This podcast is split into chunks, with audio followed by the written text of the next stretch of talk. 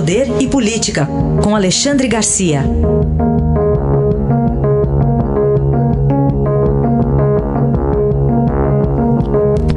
Alexandre, bom dia. Bom dia, Raíssa. Bom dia, Carolina. Oi, bom dia. Começamos com a relação entre o presidente da República e o ministro da Saúde, Alexandre. Pois é, as pessoas, eu, eu vejo no, no jornal, né, o erro de Mandetta. Eu acho que o erro de Mandetta não é, não é bate-boca com o presidente, isso, aí é, isso é da área de, de governos, é a calibragem do isolamento social. Né? A gente começa a examinar as curvas agora começa a ficar preocupado, porque neste momento que deveria estar ocupado o sistema de saúde está ocioso, alta ociosidade, ocupa aí 15% talvez. Né? E, a curva não veio ainda, né?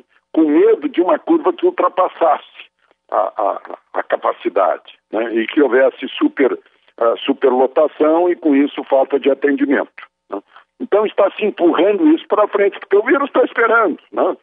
Vai parar quando tiver inoculado uma grande, a, a maioria e as, e as pessoas estiverem, eh, eh, eh, digamos, vacinadas. Né? Então, só que o isolamento está esticando a corda da parte da renda das pessoas muito por muito tempo, está quase um mês. Né? Ninguém mais aguenta. De repente, rebenta essa corda e o, e o, e o vírus ainda não ainda não encontrou a, a, o isolamento o, a, a, inoculação, né, que, que dá a imunidade, a imunidade necessária. Aí a curva vai se fazer depois, na hora que se largar. E aí pode ser uma curva alta demais para a capacidade do, do SUS. Essa é a preocupação. Se a gente examinar projeções aí, é, seria o, o, problema da calibragem. Né? É, nem tanto ao mar, nem tanto à terra, nem 8, nem 80. É, é o que ficou faltando aí. Vamos, tomara que essas projeções não se realizem. Isso. Falemos de Dona Gina e de seu Hernando. Dois casos né, de, de idosos que venceram o Covid-19. Né? A Dona Gina, falei nela outro dia, nós falamos nela, o Estadão mostrou, né? uh, aí em São Paulo, teve a companhia da filha, foi tratada por um, um, pacote de remédios, inclusive a cloroquina, e agora o, o, o seu Hernandes Piveta, que, que participou da Segunda Guerra Mundial, 97 anos, passou oito dias internado e saiu recebendo continência, toque de continência, aplausos do Hospital das Forças Armadas, né?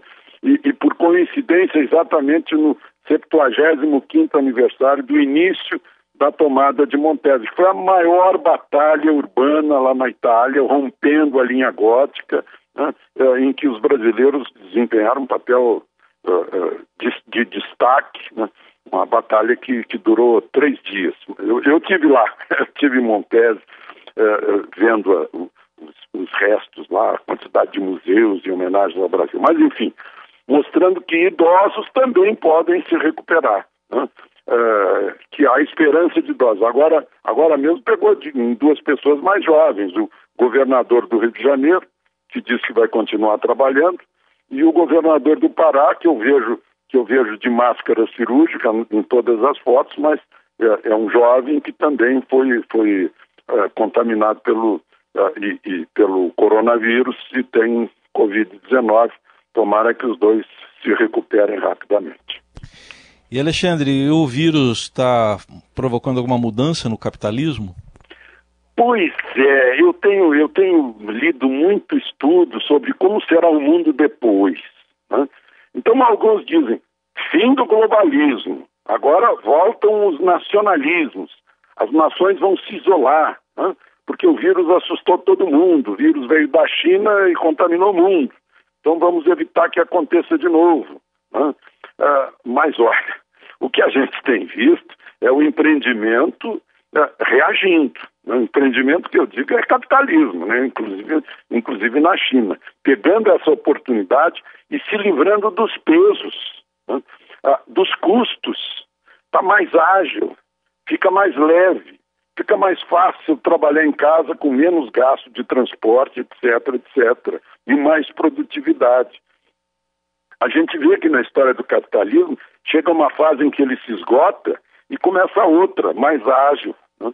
Eu acho que vai sair esse novo tipo daí. Talvez até no Poder Legislativo, porque estão descobrindo, olha a votação dessa segunda-feira, que, que, eh, que, que mostrou a presença de 501 deputados dos 513. Né? Engraçado que desde que estão votando em casa, a presença é maior.